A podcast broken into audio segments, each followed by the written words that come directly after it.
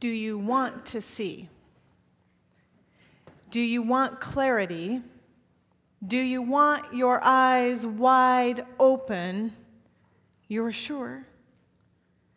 These were the implied questions asked of the blind Bartimaeus last week.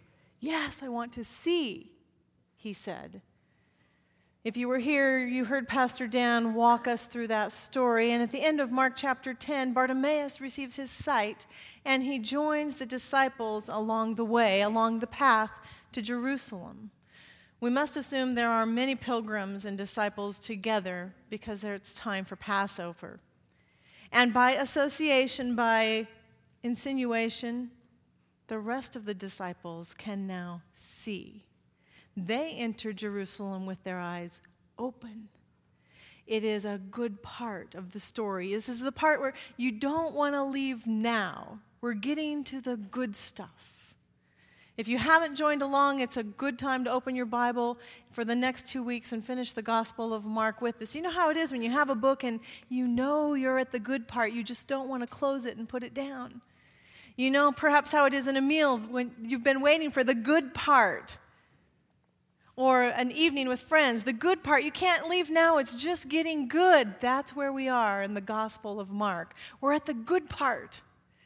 You have scenes like that in movies that you remember. For me, The Sound of Music, when the Von Trapp family children gather along the staircase to sing farewell to the captain's guests at the dinner party. And the little tiny one sits at the base of the stairs and says, The sun has gone to bed and so must I.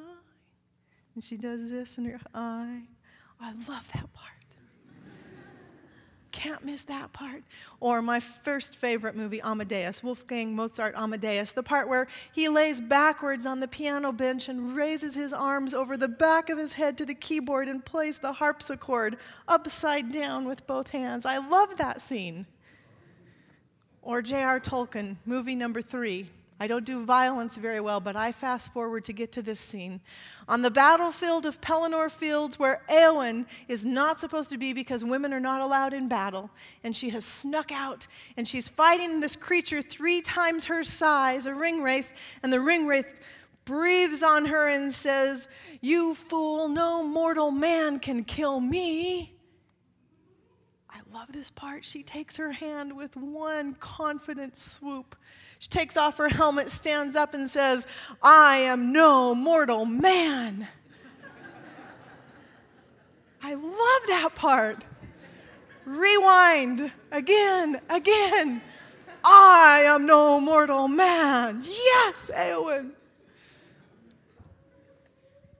We're at the good part of the Gospel of John. You don't want to stop now. Where we're headed there are no Easter lilies on the cross. You can be sure of that. Jesus and the disciples, you remember where they started? In the wilderness. Nowhere, socially, politically, religiously, the wilderness is nowhere. And they've come from the wilderness all the way now into the center of the, of the universe, Jerusalem. For the ancient Sumerians, the center of the universe, they had their own city, Nippur, the center of the Sumerian universe. For the Babylonians, it was Babylon, the city of Babylon. Everything revolves around Babylon. For the Greeks, it's Delphi, one of the few places I've been in the world. Delphi, where you can see the oracle of Delphi and the temple, the shrine to the goddess there. All wisdom comes out of the ground of this center of the universe in Delphi for Hebrews, for the Hebrew children, and later for Christians, Jerusalem is the center of the universe.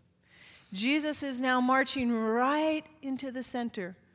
Yes, politically. Yes, religiously, for sure. Spiritually, this is where it's all happening. Not bad.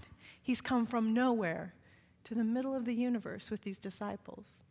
Mark chapter 11, verse 1 as they approached Jerusalem and they came to Bethphage and Bethany at the Mount of Olives, Jesus sent two of his disciples, saying to them, Go to the village ahead of you. Just as you enter it, you will find a colt tied there, which no one has ever ridden. Untie it and bring it here. If anyone asks you, Why are you doing this? tell him, The Lord needs it, and he will send it back here shortly. The Lord needs it. Everyone would recognize that's a request from a king or a ruler. Find a colt that's not been ridden because that one's dedicated for sacred service. Verse 4 now. They went, they found a colt outside the street, tied in the doorway, perhaps best understood, tied at the crossroads of two streets there. They untied it, and some people standing there asked, What are you doing untying that colt? They answered as Jesus had told them to, and the people let them go. When they brought the colt to Jesus and they threw their cloaks over it, he sat on it. Many people spread their cloaks on the road, while others spread branches they had cut in the fields. Those who went ahead and those who followed all shouted, Hosanna! Blessed is he who comes in the name of the Lord. Blessed is the coming kingdom of our father David. Hosanna in the highest. It's a Messiah parade. And it looks familiar to the people in Jerusalem. They can recognize a parade like this. They've seen dozens of them before. They've seen one fairly contemporary to the time of Mark, during the years 66 to 70, there was a Messiah parade. He wasn't too success- successful, a little revolt leader who attempted to march into the city of Jerusalem and take over the region, and it only lasted for a few days. There was one much more successful 200 years before that, Simon Maccabeus. Definitely a very powerful revolt leader and, and in fact, the area of Palestine was ruled by this gentleman, his army. He came with palm branches, with songs and hymns, and posted a guard. And they ruled the city for a long time under that Messiah. So the people standing around, they know what a Messiah parade looks like.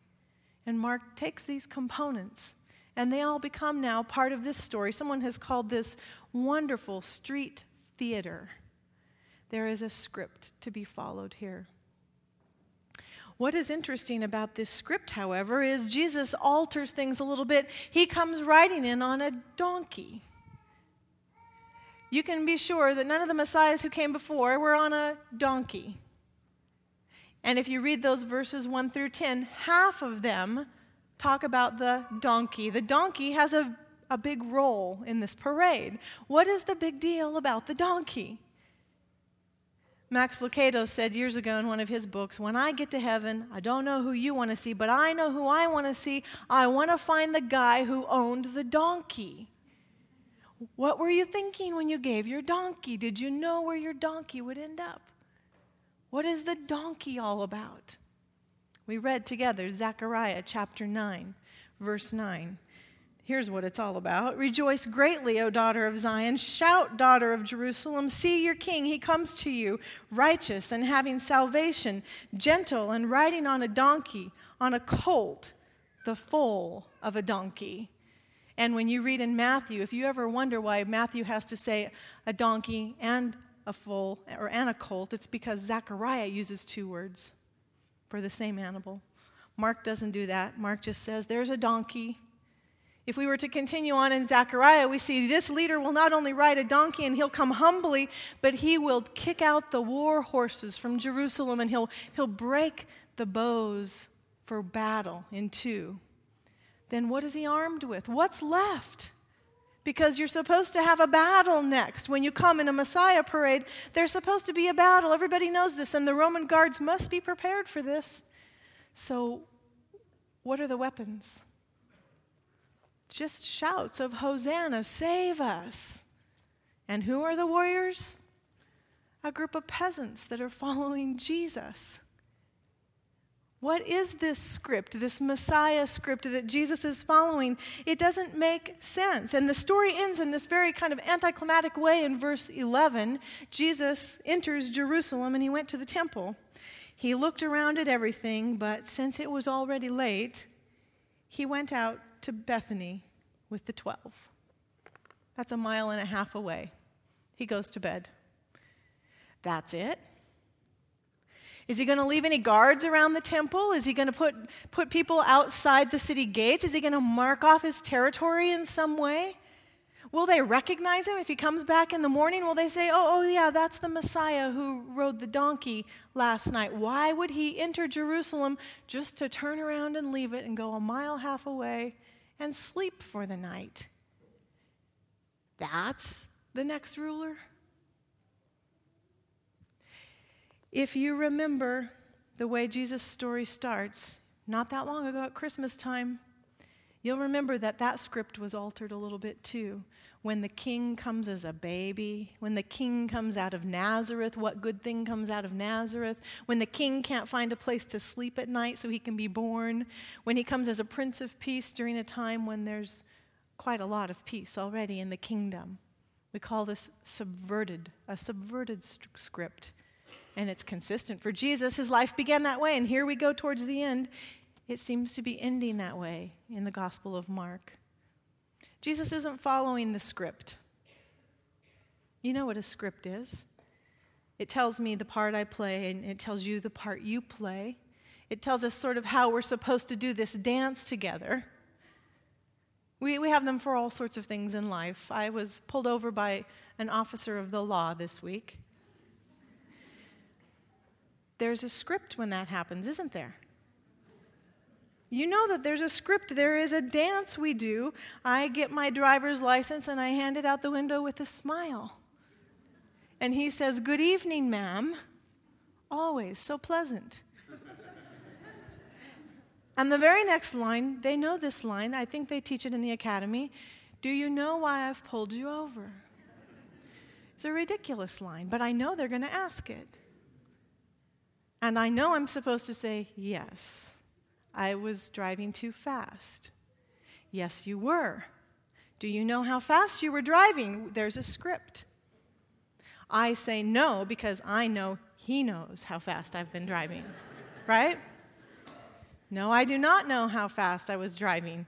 And in the back seat, I hear a voice who says, The fines are doubled in construction zones, Mama. Way to go. Not on the script. he continues. He tells me how fast he's clocked me, and he says, Did you know the fines are doubled in a construction zone? This is an $800 ticket, which is what I did. Still following the script, I'm quiet. He says, are you on business or vacation tonight? It's 1 a.m. Outside of the city of Portland, the whole family is in the car last weekend. No, we're not on vacation. My in laws are getting a little older, and we need to move them into a retirement home, and we're on our way there, which was partial truth. they are getting older, we were on our way there. They need to talk about moving. He says, Oh, on script, he taps the top of the car. If you'll slow it down for me, I won't write you a ticket. I'll slow it down. he hands me my driver's license. You're from California. He says, We, we don't drive this fast in Oregon. You can predict that script, can't you? There is a dance we do. Jesus is not doing it in his Messiah parade here. He's off script. So, if he didn't come to seize the temple, if he didn't come to set up a new kingdom, if he isn't going to take control, what in the world is he doing? Listen to the very next story of the fig tree because it gives us a clue. And uh, you need to know that Mark is the only gospel writer who does this with the fig tree. A fig tree, which is a sign for peace in the Hebrew Bible. A fig tree, when it's prosperous, that's an indication, a metaphor for God's blessing. When the fig tree is prosperous, that means there's peace and security. When the fig tree is not, when it's withered, that's a metaphor, an indication of God's judgment. It's a cursing there's a problem. And the Old Testament is full of so many examples of this. Isaiah 28, Joel 1, Hosea 9, the root is withered, there will yield no fruit. Jeremiah 8, there will be no figs on the tree and the leaves will wither. The fig tree is a metaphor. Watch what Mark does with it. chapter 11, verse 12. The next day, as they left Bethany, Jesus was hungry. Seeing in the distance a fig tree in leaf, he went to find and see if it had any fruit. When he reached it, he found nothing but leaves, because it was not the season for figs, which is odd. Why does it have leaves? Why is he looking for fruit if it's not the season for figs? Maybe this isn't a story about hunger and fruit after all. Then he said to the tree, May no one ever eat from you again. And his disciples heard him say it. No, it's not a story about hunger. It's not a story about how to care for God's good creation, plant, the plant life. No, it's a judgment, and every Jew in Jerusalem would know this is a judgment coming from God. Jesus is about to deliver a judgment. There's evil somewhere. Keep reading, verse 15. On reaching Jerusalem, Jesus entered the temple area and he began driving out those who were buying and selling there. He turned the tables of the money changers over and the benches of those selling doves, and he would not allow anyone to carry merchandise through the temple courts. And as he taught them, he said, Is it not written, My house shall be a house of prayer for all nations, but you have made it a den of robbers? another Old Testament metaphor, a harsh one. We know there's evil in the empire. If you remember two or three weeks ago, Pastor Ken told us on the regions of Galilee, everywhere Jesus went, he confronted evil in whatever form it manifested itself. We know there's evil in the empire, but did we expect that Jesus would walk into the core of the universe, into the center of spiritual life, into the very place where the presence of God dwells, and find evil there. Did we expect to read that in the Gospel of Mark? There is an authoritative Adventist interpretation of this story of the cleansing of the temple, which I believe goes like this Jesus overturned the temples and the money changers. That means we're not to get careless in the sanctuary.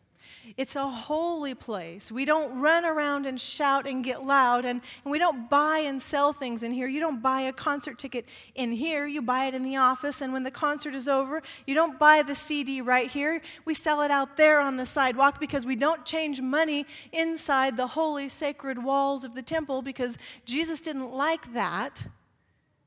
We don't do money here except for offering. I'd like to suggest to you that there might be another interpretation of this story, an additional one. Could it be that there's something more offensive to Jesus and therefore more offensive to God than buying a Heritage Singers CD after a concert in the sanctuary? Could there be something more offensive Yes, look who Jesus picks out. Two of his own tribe, his own clan. He's in the house of Israel. This is Jerusalem. These are his people.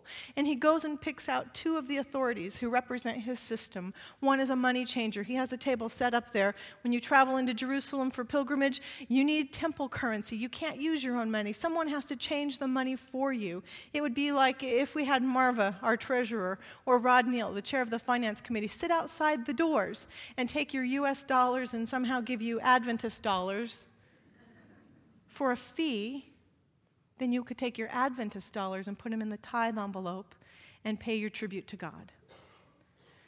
That's the money changer.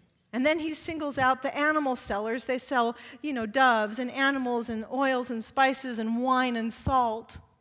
Because when people come to the temple, they need to pay a sacrifice because they're impure. They're unholy. The priests and perhaps the scribes have told them how much they owe. And so people are set up outside to sell goods so that those who are sinful can come into the sanctuary and stand upright before God.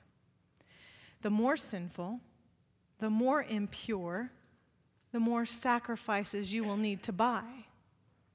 So if you are a leper, or, ladies, if you are ritually impure, if you are lame, if you are a widow, you will need to spend more money at the table to buy more sacrifice so you can come inside and stand upright, just like all the good folk.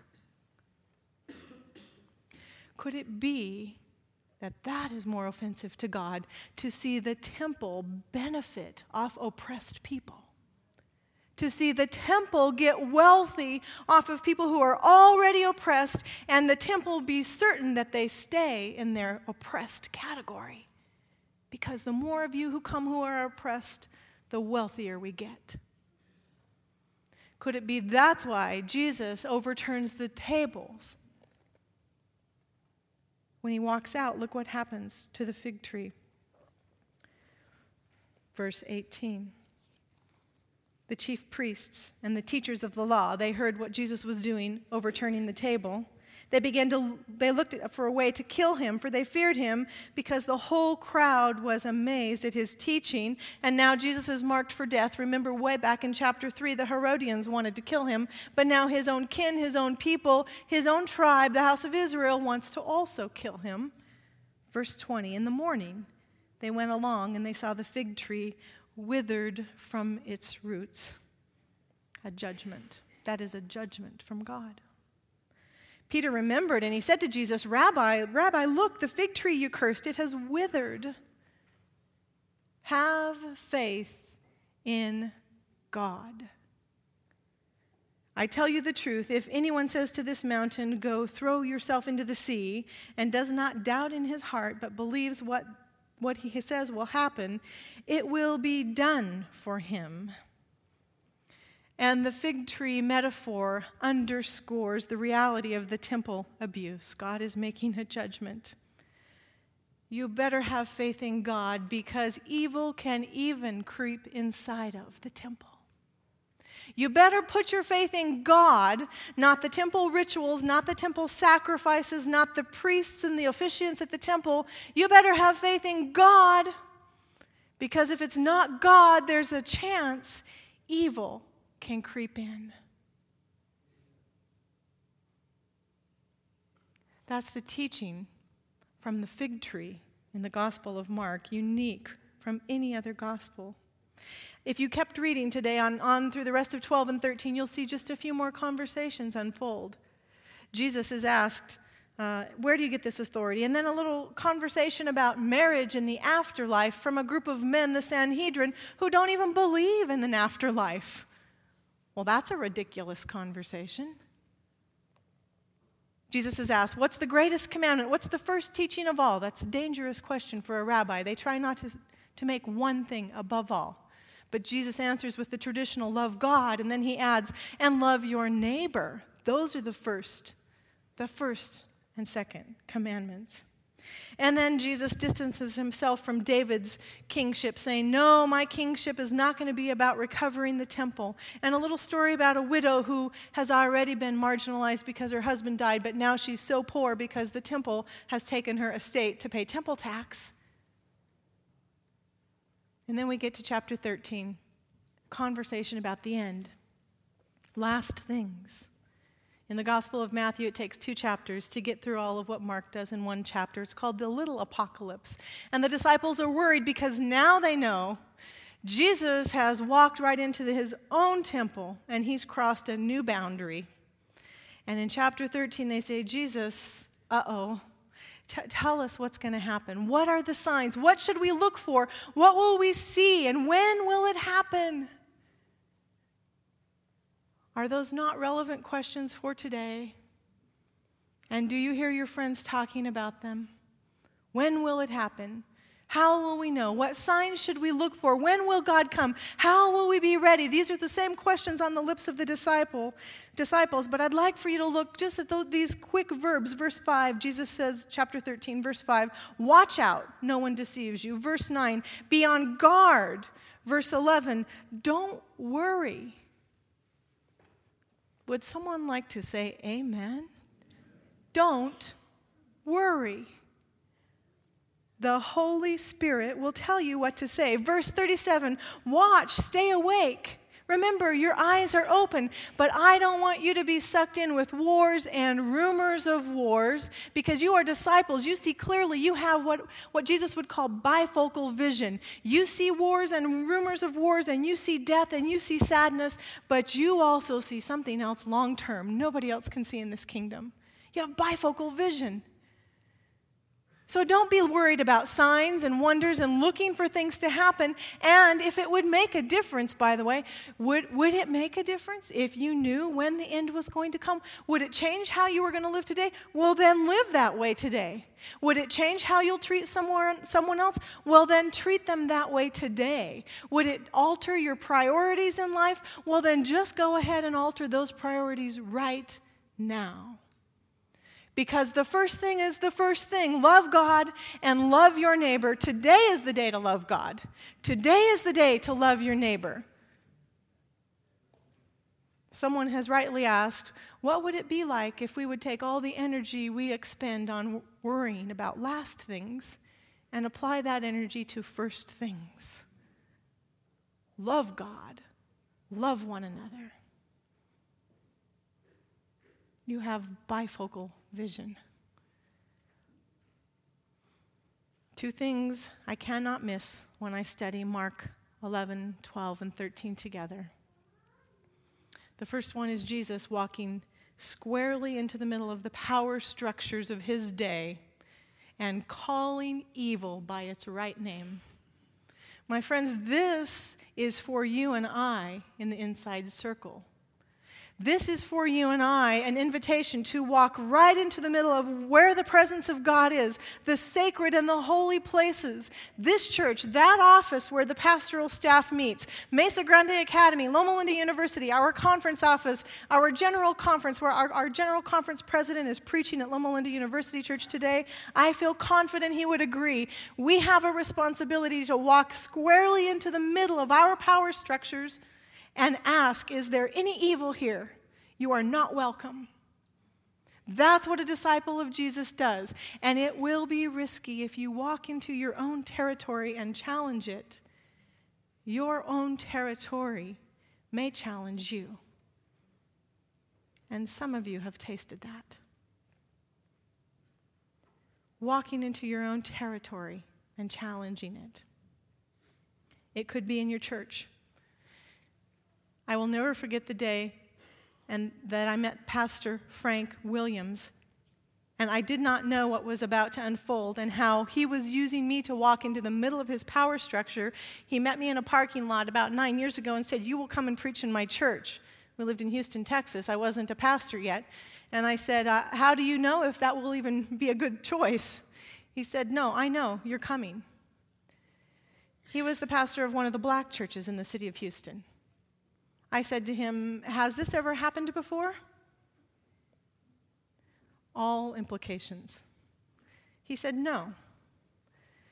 I remember pulling my sleeve up in the middle of the parking lot at the elementary school, my translucent white skin, and laying it next to his very, very dark brown skin, and saying, Are you sure? He said, I am sure you are coming to my church. And the day I got to his church, he stood up at his pulpit and he said, Church, Sister Oberg's here to preach the word of God. Amen, church? Church says, Amen. You know what it means to preach, church? It means to speak for God. Amen? The church says, Amen. So the Spirit's on her, church. Amen? Amen. And I'm looking around like, what in the world? This is the first sermon ever came out of my mouth from a pulpit. He sat down, I stood up, I sat down, he stood up. He said all over again for 10 minutes, Church, Sister Oberg just preached the word of God. Amen. Amen. The Spirit is on her. Amen. Amen. Sister Oberg, I don't know where you're going to go to school, but you do that because the Spirit's on you and you preach. Amen, church. Amen. It was a horrible sermon. I know it was a horrible sermon. Doesn't matter. Because I stood at the back door when it was over, and woman after woman cried on my shoulder and said, Wow, thank you for being here today. Do you know how many years we have waited for this? Because one pastor walked into the middle of the power structure that existed in the house of God and said, Evil, you get out of here. It's risky. You may do it in your church. You may do it in your home. You may do it with your family, your own clan. I also will never forget the first time I had to tell a family member, an elder who I respect, you will not talk that way in our home. Our children will never hear language like that. We will never hear other human beings referred to by those ugly, ugly taglines. It's not okay here. If you call people out in your own territory, your own territory may call you out. You may walk into the community and do it. You, you, you may remember the first time you ever marched or protested something, or you sent a contribution somewhere because you believed in a cause that the agenda of God needed to take care of some people in the world somewhere who don't have all the life God intended them to have. That's what Jesus teaches me when he walks into the middle of Jerusalem and begins to attack the power structures that exist, whether they're there legitimately or not. And he also reminds us, he reminds me as a disciple, you have bifocal vision. It is clear now. Yes, the cross is very close, it's just steps away from where we are in the Gospel of Mark. It's just Monday, Tuesday, Wednesday, Friday. But do not be afraid. Have faith in God. Do not worry. Everything has changed.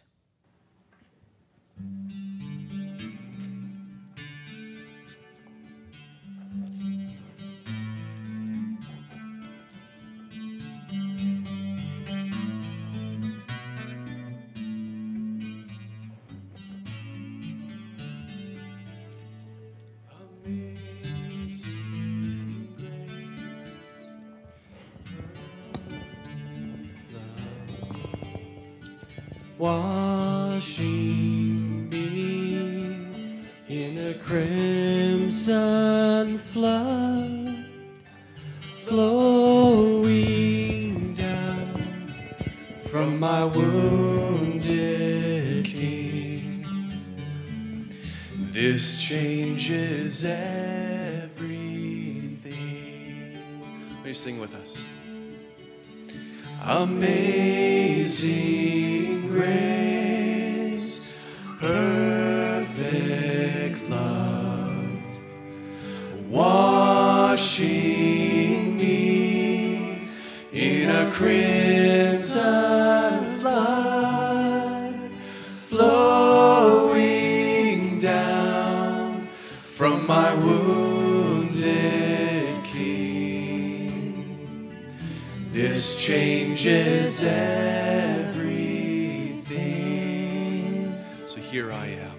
So here I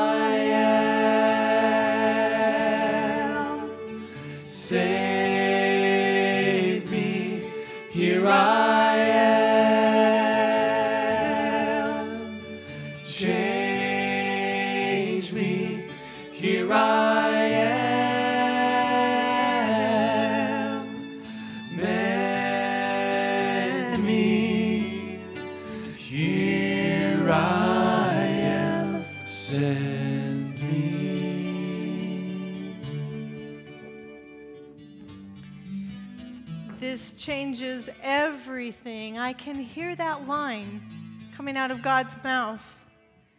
So long ago, when He put Eden together, and, and that terrible first sin took place, this changes everything. I can hear the line coming out of Jesus' mouth as He comes to earth because He and God have hearts wed together. They are after us. Whatever they have to do changes things. Walking into Jerusalem, taking all these risks across the region, going straight to the cross. I can hear this line on the lips of the disciples as they watch Jesus draw the final line in the sand right in the middle of Jerusalem. Oh dear, this changes everything. He's going to that cross. I don't know where you came from this week and how far you feel from God or how impossible this grace seems to be to you. But please don't leave today before you without understanding God is after us. He'll change anything he needs to change to get us. That will never change. That has always been God's agenda in this world to come after every single one of us.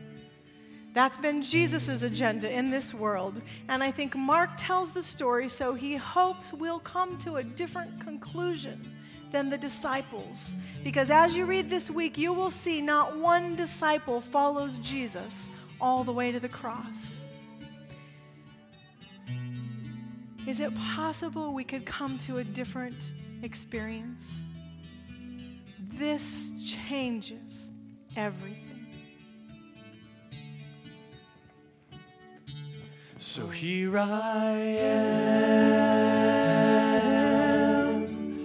Save me. Here I am. Change me. Here I